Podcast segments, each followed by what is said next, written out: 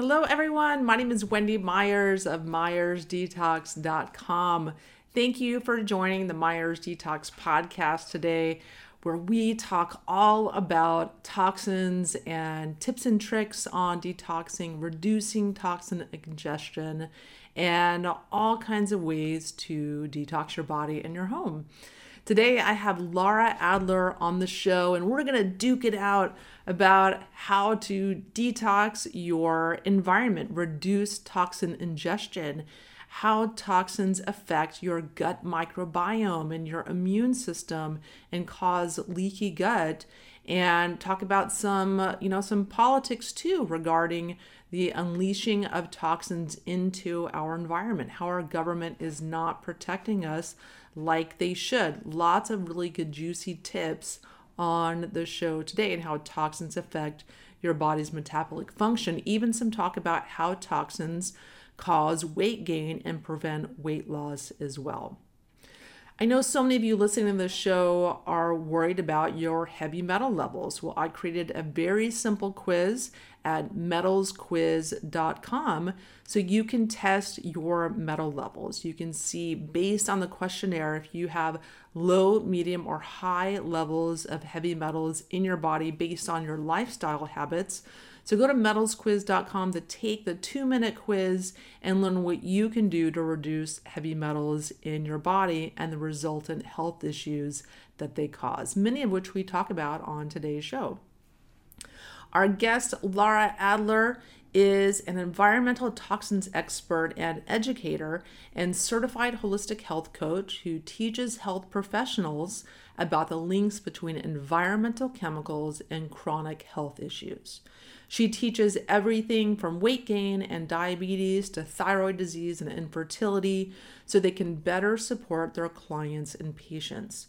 She takes a practical, real world approach to dealing with toxins that is informative, accessible, and actionable. Laura also guides her students on how to seamlessly integrate this topic into their practices and to leverage their education to distinguish their work in their fields. She's taught thousands of allied health professionals. Uh, like health coaches, nutritionists, acupuncturists, chiropractors, and women's health experts from more than 20 countries around the world in her online courses. She's a member of the Naturopathic Association of Environmental Medicine, the American Holistic Health Association, and a founding member of the Health and Wellness Business Association. You can learn more about her and her courses on toxins at lauraadler.com. Laura, thank you so much for coming on the show. I am so thrilled to be back. Um, it's been a while, but obviously um, we're in we're doing the same stuff, um, talking the same uh, important information. So I'm happy to come and and talk to your audience. Yeah. So for anyone listening, uh, Laura came on the show a few years ago to talk about obesogens which are chemicals that make us fat. That's a really, really good show if you want to revisit that earlier. I think it's number 43. And so, Laura, why don't you tell us a little bit about yourself and your background and how you started teaching about environmental toxins? Uh, yeah, so uh, actually, I think I have an, even an updated version of.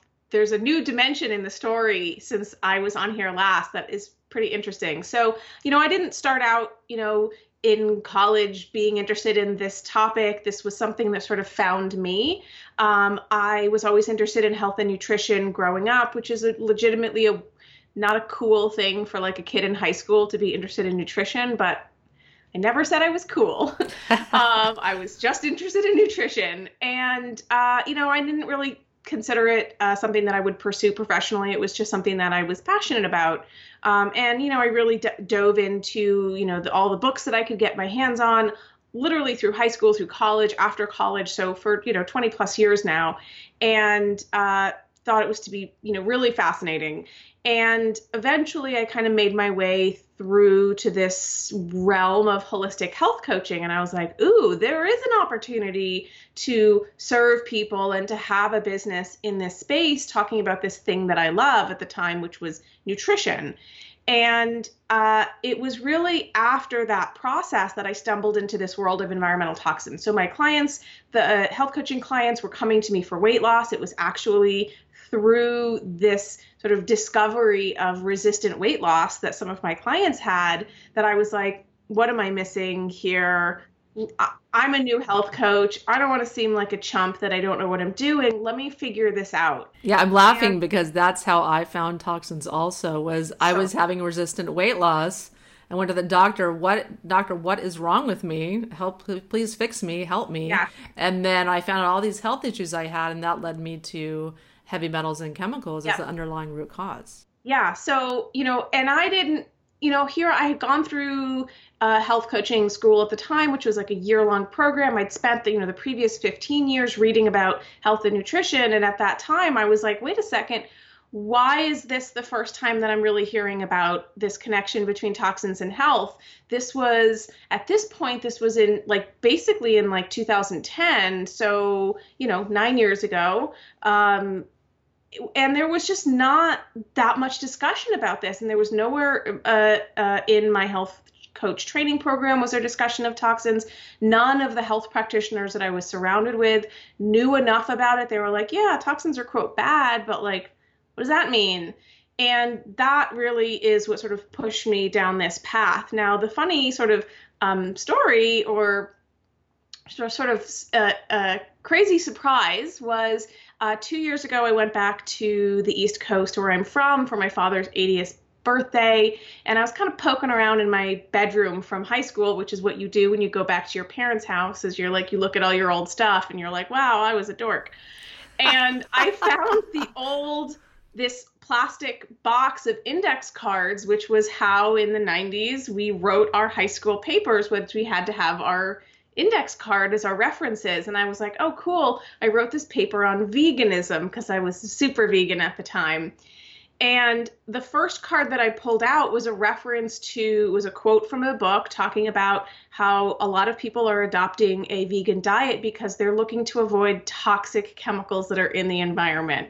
And it was dated 1992. So I was like, oh, I guess in a way, this topic actually has been on my radar for a lot longer than I realized. Um, and it's just something that I'm really passionate about. And that passion is really fueled by um, both the sort of grand injustice that exists in this realm. It's not okay that people are being exposed to chemicals that are unregulated or underregulated. And from a professional standpoint, I really think it's not okay for health professionals to be not addressing this piece of the puzzle. It's it's at this stage in the game, it's a non-negotiable. Uh, Dr. Joseph, Pizzorno is one of the, um, I think he's the founder, or one of the founders of Bastyr University, um, says that uh, toxicity is the primary driver of disease. Yes, the number one primary it's driver. the number one driver of disease, and so for I, I, I just think it's it's the it's the elephant in the room. It's the biggest missing piece of the puzzle. There's a dozen ways we can say it, but it's just such an important topic. And I'm thrilled that within this short amount of time that I've been doing this, there's people who've dedicated, you know, their whole life to doing research in this field. But, you know, in the in the nine, ten years that I've been in this space, the landscape around the conversation around toxins has completely changed. You know that because you've been witness to this conversation evolving first from your own experience with mercury toxicity and now everyone's talking about toxins and detox so it's um that's the silver lining to this big dark toxins cloud is that yes. awareness is really increasing and that's key yeah and i love what you said about that it's it's really irresponsible if you are in the medical field you're working with patients and you're not looking at toxins or heavy metals and chemicals as an underlying contributing factor to yeah. people's symptoms and diagnoses. It's ab- I absolutely agree with you. It's totally irresponsible because we know that these metals and chemicals act on every different component of our metabolic functioning in our body. Yeah. And, you know, I recognize that within certain types of medical uh, professions, specifically ones that are still within the traditional insurance model, like they just don't have the time to go there. but you know really the allied health practitioner the holistic practitioner any type of practitioner who's really has the ability either through the design of their program or practice or through other people supporting people in their practice like health coaches like nutritionists like lifestyle consultants that can help take the hand of the client or patient and really guide them on making these life really necessary lifestyle changes to reduce our exposures. Uh, you know, I think that a lot of people still kind of lean heavy on the whole concept of like, oh, well, our body de- detoxes on its own naturally. Like, psh, we don't need any of that detox stuff. Like, like I think that might have been the case like 80 or 100 years ago. But 80 or 100 years ago, we didn't have the kind of synthetic chemical exposures that we have right now. We don't have people that had, you know, 98% of people with glyphosate or 93% of people with BPA metabolites. Like those things didn't exist. And so, you know, it's kind of um, silly to think that our uh, physiological capabilities to handle these toxicants, these chemicals, would have changed in that period of time. So they haven't and we just don't have the the our bodies don't have the capabilities to handle what we're throwing at it. It's a miracle that we're all alive. Yeah, yeah. I mean, look at all look around you. Look at your computer. Look at this yes. microphone, your cell phone, the, the rings. Everything is made of metals.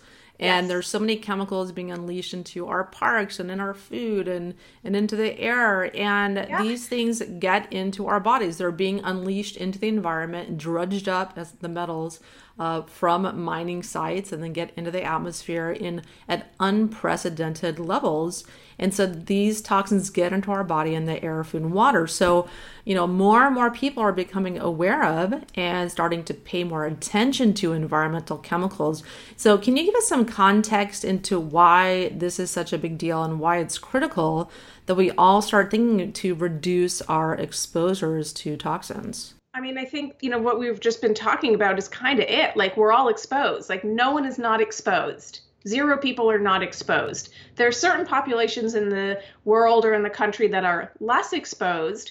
Uh, there was an interesting article. This was probably published in 2012 or 13, and I don't remember what the publication was. It was like one of those Slate or Vox or one of those type of um, online uh, uh, uh places. And the article was talking about a very small subgroup population in the United States that had extraordinarily low levels of compounds like BPA and phthalates in their bodies. Oh, the Amish? Was that the it Amish? was the Old Order Mennonites in Pennsylvania Dutch country. Yeah. And, you know, the title of the article was Want to Avoid Toxic Chemicals? Drop out of modern society.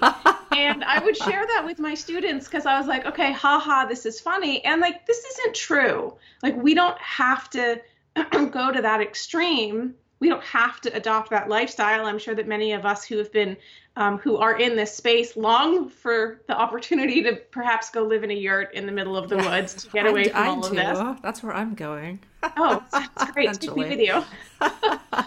um, but I think that the idea is that we, we are all all being exposed, and when as practitioners, or just or as people, we're looking at the rising rates of chronic illness. Um, we see that these, you know, you can do overlays of graphs of the uptick of chronic disease, and it almost completely mirrors the same uptick of the introduction of a lot of these chemicals into the marketplace. Yes, and these chemicals are getting introduced by the thousands. Yes. Every year, untested, no protection from the government, no protection from the EPA. Who no one's watching what these corporations no, are doing. No, and uh, not only, I mean, I wouldn't say that no one is watching. I would say those that are watching aren't watching well. Yes. Um, and I would say that, you know, with the current administration that we have, um, it's becoming even larger of a problem, not smaller of a problem. You know, at the um, end of uh, and we, we, can steer back to toxins away from politics. But at the end of um, Obama's term, we had the update of the Toxic Substances Control Act, which was the first time in 40 years that our primary piece of legislation regulating chemicals had been updated. So that's just a good example of like how um, kind of absurd our approach is to chemical policy. And there was a period in time when America, the United States, was the leader in the sort of groundbreaking environmental laws and laws regulating chemicals. And the rest of the world has surpassed us. So we, you know, there are places like China and South Korea that have even more strict chemical policies than we do here. And we think of China as being like this place where all the terrible things are made they're only made that way because they're made to the specifications that American companies ask them to make them. So some of the products that are manufactured in, you know, Chinese factories aren't even allowed to be sold in China because they regulate products differently there. So the bottom line is that you know we're seeing rates of autoimmune diseases skyrocket, thyroid conditions skyrocket, um, childhood uh, issues, everything from weight gain to learning disabilities and behavioral problems, ADHD, autism. Um, we see upticks in things like allergies. Right, this is very likely related to exposure to toxins, including things like glyphosate. So we're seeing um, rates of heart disease, of diabetes, of breast cancer, of cancers in general. So you know we're seeing this big uptake uptick, and I think that there is a falsely comforting way that cancer statistics, for example, are often spoken about. They talk about you know the mortality rates are dropping. Great. That just means that people are living longer with cancer. It doesn't mean that the incident rate is decreasing. And in fact, for some cancers, the incident rate is increasing.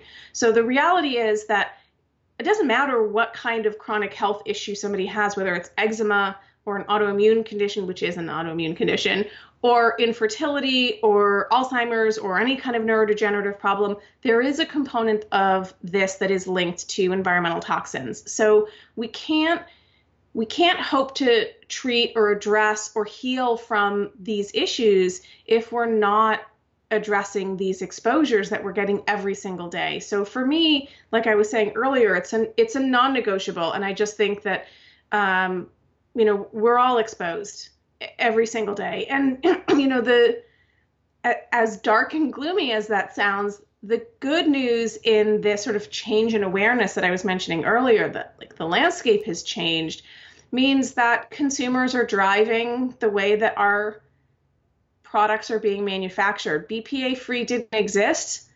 Uh, not that that's a good option, but BPA free didn't exist until moms found out they were in baby bottles and put up a stink. 10 years ago, you couldn't find natural skincare products that didn't cost a fortune that weren't buried in the back of some like crunchy, dusty health food store. Whole Foods wouldn't be everywhere. Like, so there's this big sort of global trend where people are demanding more transparency in the products that they're using. And so it's this convergence of we've we're fed up with being sick and we're starting to take a closer look at what's our, in our environment and what we're finding we're not happy with. And so we're demanding change. And i think this sort of cauldron of activity um, is is really exciting because it means that things aren't going to stay this way Yes, and it, you know we can't really control so much about what corporations are unleashing into the environment, but we can control what we put in our mouth, what we put in our body, what we're spraying around our house and spraying in our yard. You know, we have to be thinking about these little choices that we're making every single day uh, about we, what we put in and around our body. And that's what I love about what you do is uh, teaching individuals and practitioners about making better choices and teaching about toxins um, because this I really truly believe that the people that are paying attention to you know, metals and chemicals and preventing ingestion and detoxing them are going to be, be the people living longer, healthier lives, medication and disease free. Yeah, completely, completely. And I think that, you know, the the key here is that we start with avoidance um, you know that's uh, i just posted something on instagram recently that was you know that we you, if your hand was in a pot of boiling water you wouldn't leave your hand in the boiling water and then treat it at the same time. You'd take it out. It's a very obvious reflex but we don't do that when it comes to this idea of being exposed to toxic chemicals or having toxic chemicals in us. Um, practitioners often jump towards the you know the sexy detox moving towards the detox phase um, and consumers are conditioned to want that because we want quick fixes because that's what we've societally been conditioned to want and expect Um, but the most powerful step that people can take is not not those detoxification protocols first. In order to get those detox protocols to really, really work for us, we have to focus on avoidance first. And that's really wh- why I chose, you know, in, in my business to teach avoidance behaviors, to teach practitioners what I call like the what, where, how, and what now. What are they? Where are they? How do they affect us? And what do we do about it? How do we engage with people around reducing these exposures that are just kind of filling this bucket? And, you know, when we have compounds that have half life in the body of uh, years or decades, we have to stop adding to that.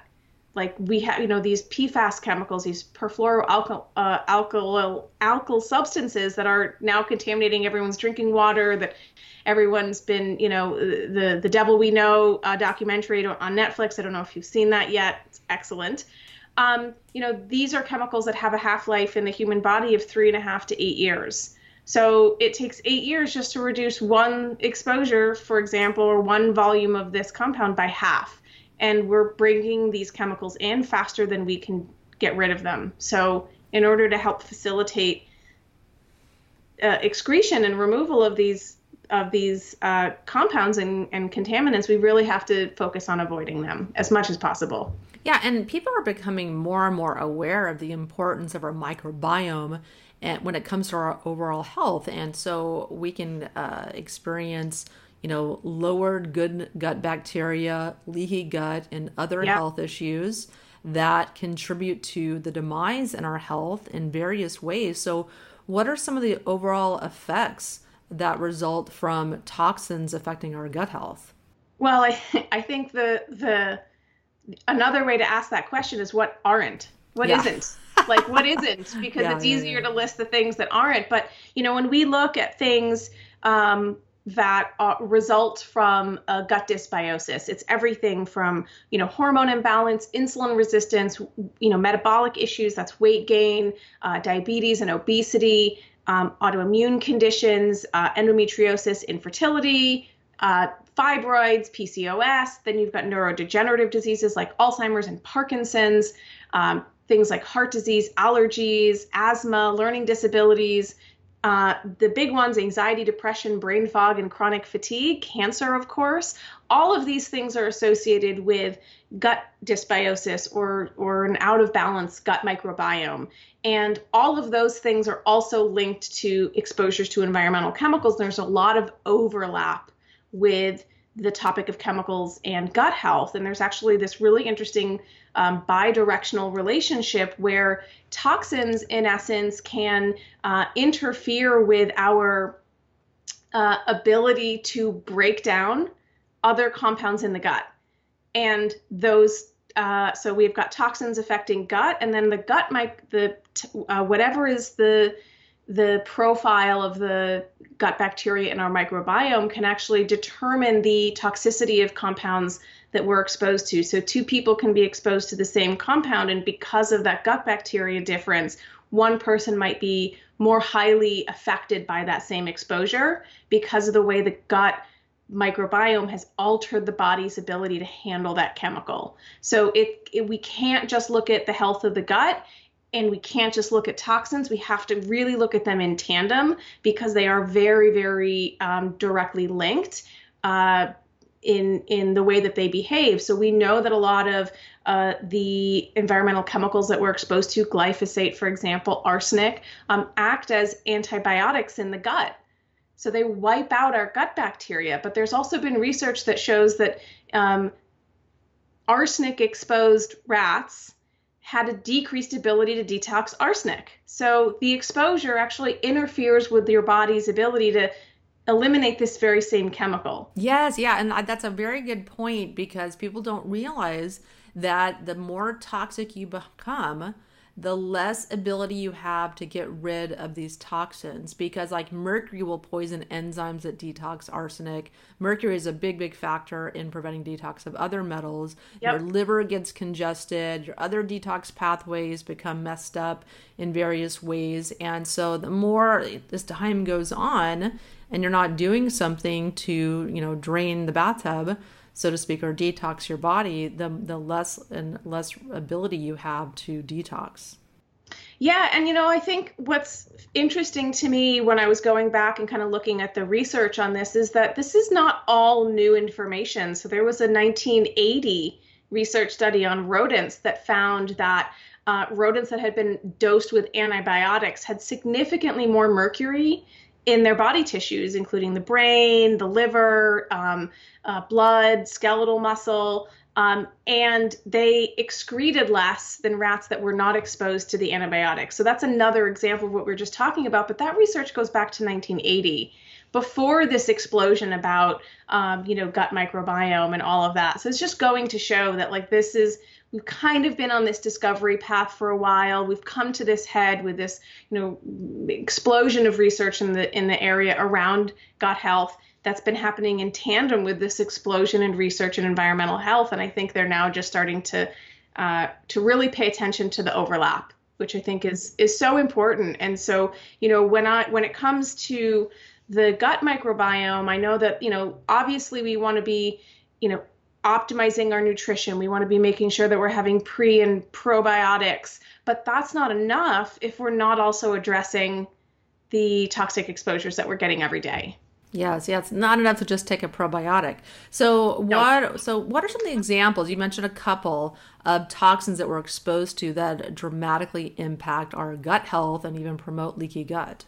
Yeah, so uh, glyphosate is like numero one here because we're all exposed to glyphosate to some degree. Um, and like I said, glyphosate acts as an antibiotic in the in the uh, body uh, and disrupt, disrupts the uh, microbiome in the same way that an antibiotic would, and it can actually um, lead to the uh, depletion of glutathione in the body. Glutathione is our, you know, our primo superstar uh, uh, uh, detox enzyme. And so, if we're being exposed to compounds that are depleting our glutathione levels, that in and of itself can explain part of why we're having a harder time quote unquote detoxing and get clearing these chemicals out of the body. So uh, glyphosate is certainly one of them. Uh, uh, chlorpyrifos, which is one of the most widely used herbicides. 93% of people tested by the CDC have metabolites of this pesticides in their urine.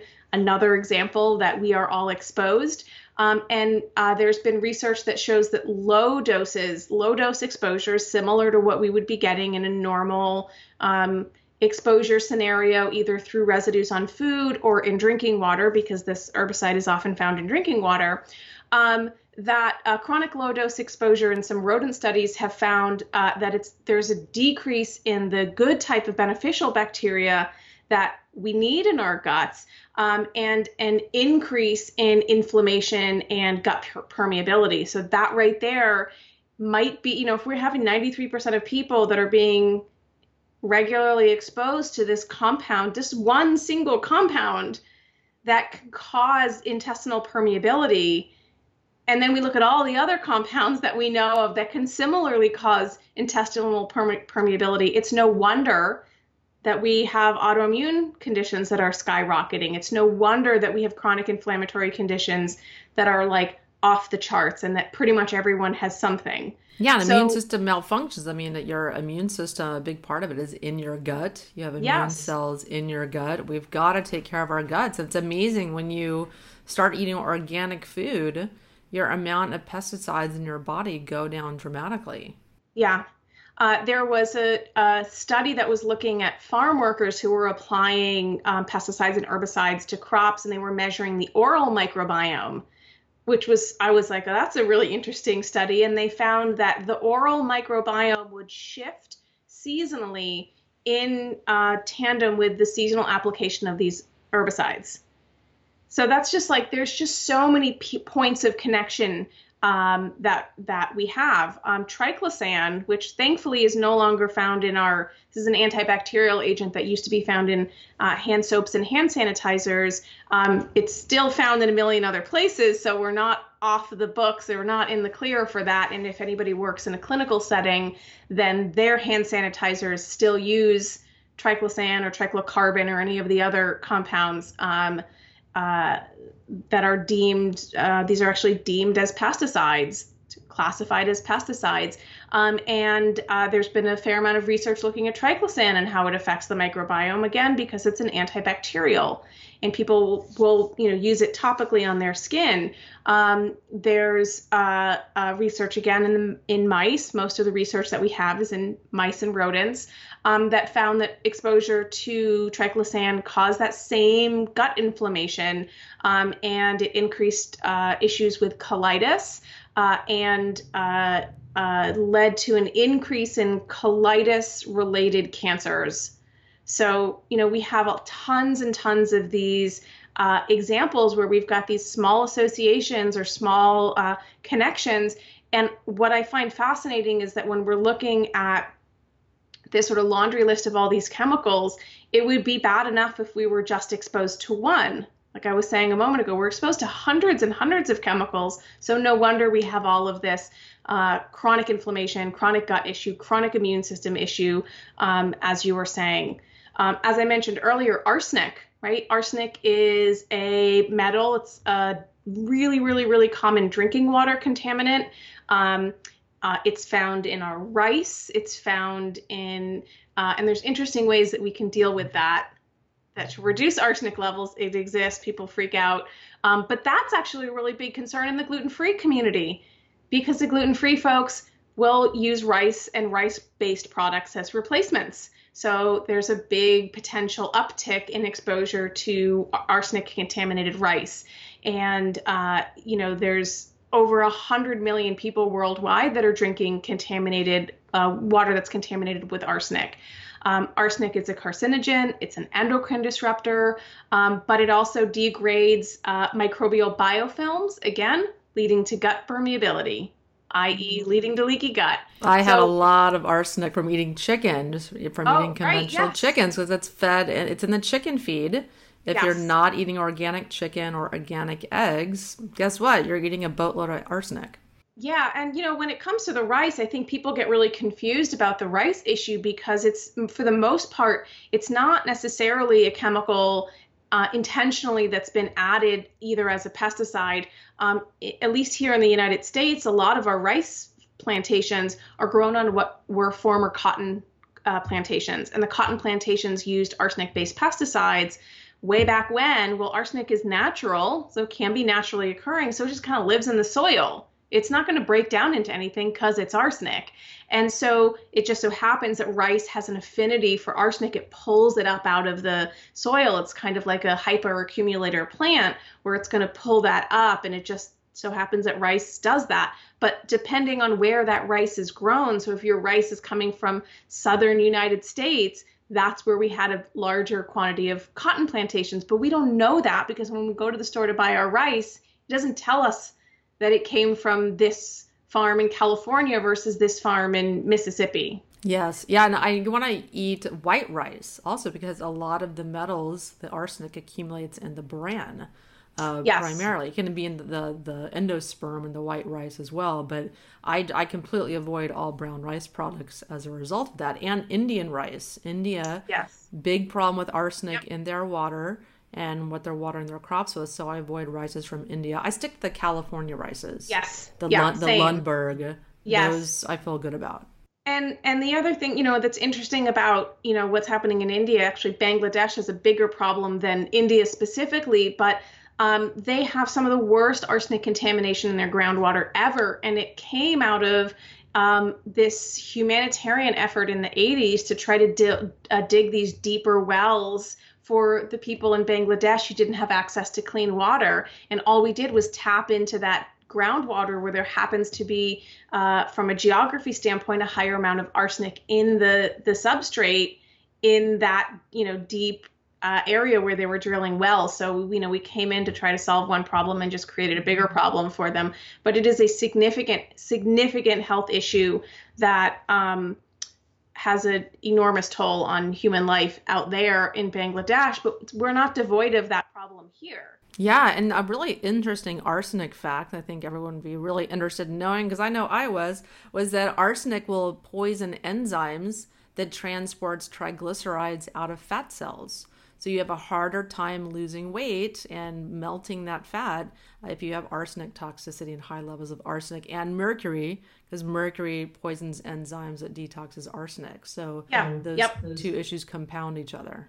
Yeah, so you know, I think that we're seeing a ton of this. Um, one of the ones that's interesting, that's new in this in this space, is the uh, research around BPA, and uh, that BPA is now linked to um, uh, inflammatory bowel disease, ulcerative uh, colitis, and Crohn's disease, um, which is what chronic inflammation of the digestive tract. So we're just seeing the same types of uh, effects from all of these exposures, which is why we can't just say, oh, I'm going to deal with this.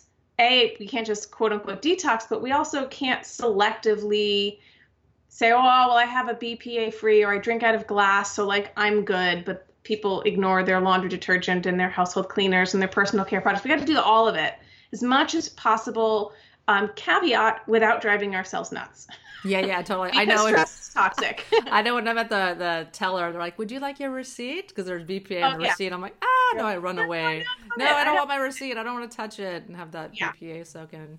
no, I've had I've had more than one. Um, when I sign receipts, like at a restaurant, I usually put the napkin over the top of the receipt to just so that I have some traction to sign the paper. And I have had multiple waiters um, be like, "Oh, why are you doing that?" Because it's a very intentional move. And then I'm like, I I'm like, mm, I'll explain it to you, but like, I'm so sorry, story. you have to touch these things all day. Yeah, yeah, I know. And see, ladies and gentlemen, all the little tips and tricks you're learning to be a little bit neurotic at home yes. and abroad. it's and, very yes. important. And I didn't even give you my my rice tip that if you cook rice using the pasta method, which is, you know, normally when people cook rice, it's like two cups of water, one cup of rice, and all of the rice absorbs the water. Well, if you cook your rice using the pasta method, which is I've always done mostly because I'm lazy and I burn my rice, so this was how I figured out to not burn my rice, is I just put, you know, a ton of water in a pot and whatever rice I'm going to cook, and then I just test it and when it's done, I drain it. And when you do that, you're actually draining a lot of that arsenic out in the water so it doesn't reabsorb back into the rice. So uh, Consumer Reports uh, did some testing on this when the arsenic story broke about arsenic in apple juice and arsenic in rice products a number of years ago. And that's um, one of the methods that they had found to really significantly reduce the arsenic level in rice. So that's just how I've always cooked my rice. Again, because I'm notorious for burning my rice.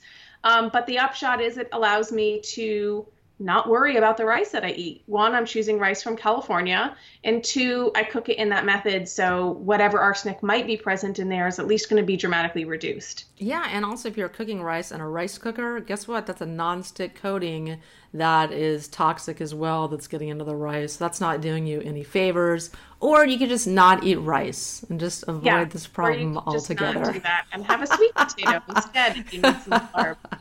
exactly. So, so yeah.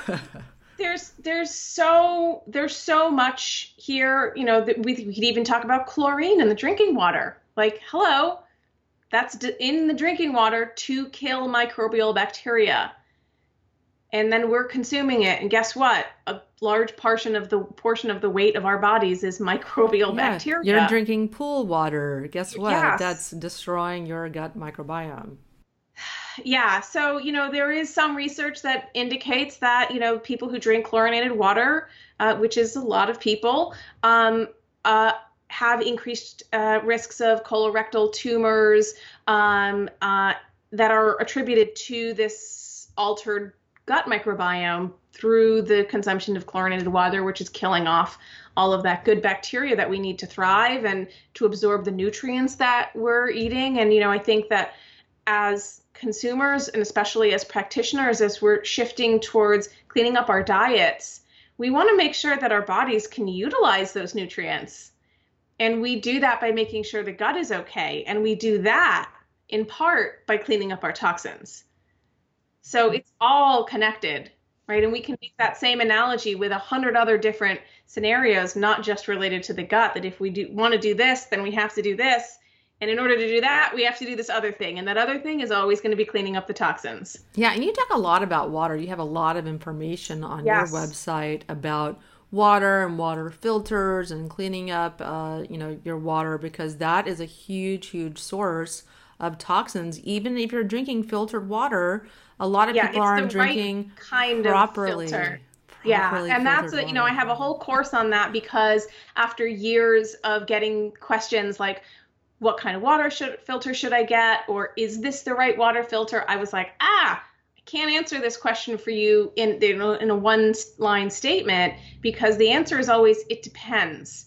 It might be a great water filter it just might not be the right water filter for you based on where you are. And someone 2 miles down the street might need a different type of filter because their water is regulated or, run by uh, uh, or, or, or um, a different municipality oversees the water uh, treatment plant there. So it's you know you've got all of these different variables. But yeah, I mean we drink water every day, all day. It's so important that that water is clean and free of these chemicals, whether they're altering our gut microbiome or leading to obesity or leading to fertility issues or hormone imbalance.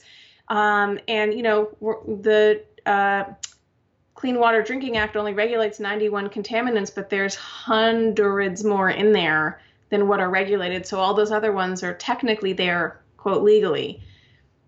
Yeah, it's so, funny. I saw Erin Brockovich, who's a big, you know, oh, yeah. water safety advocate, hawking a, a water filter system. That's so awesome.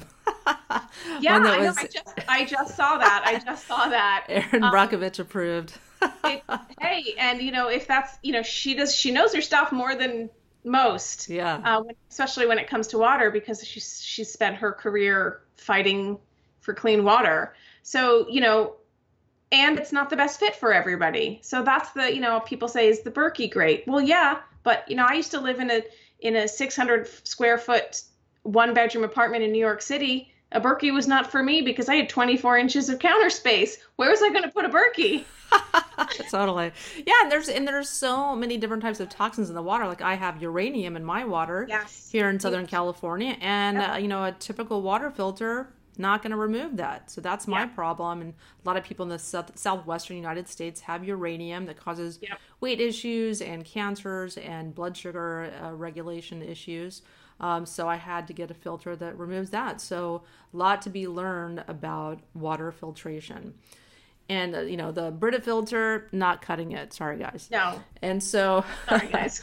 so so where can we learn more about your work and all the so many courses that you have related to toxins and reducing your exposure? Where can we find you?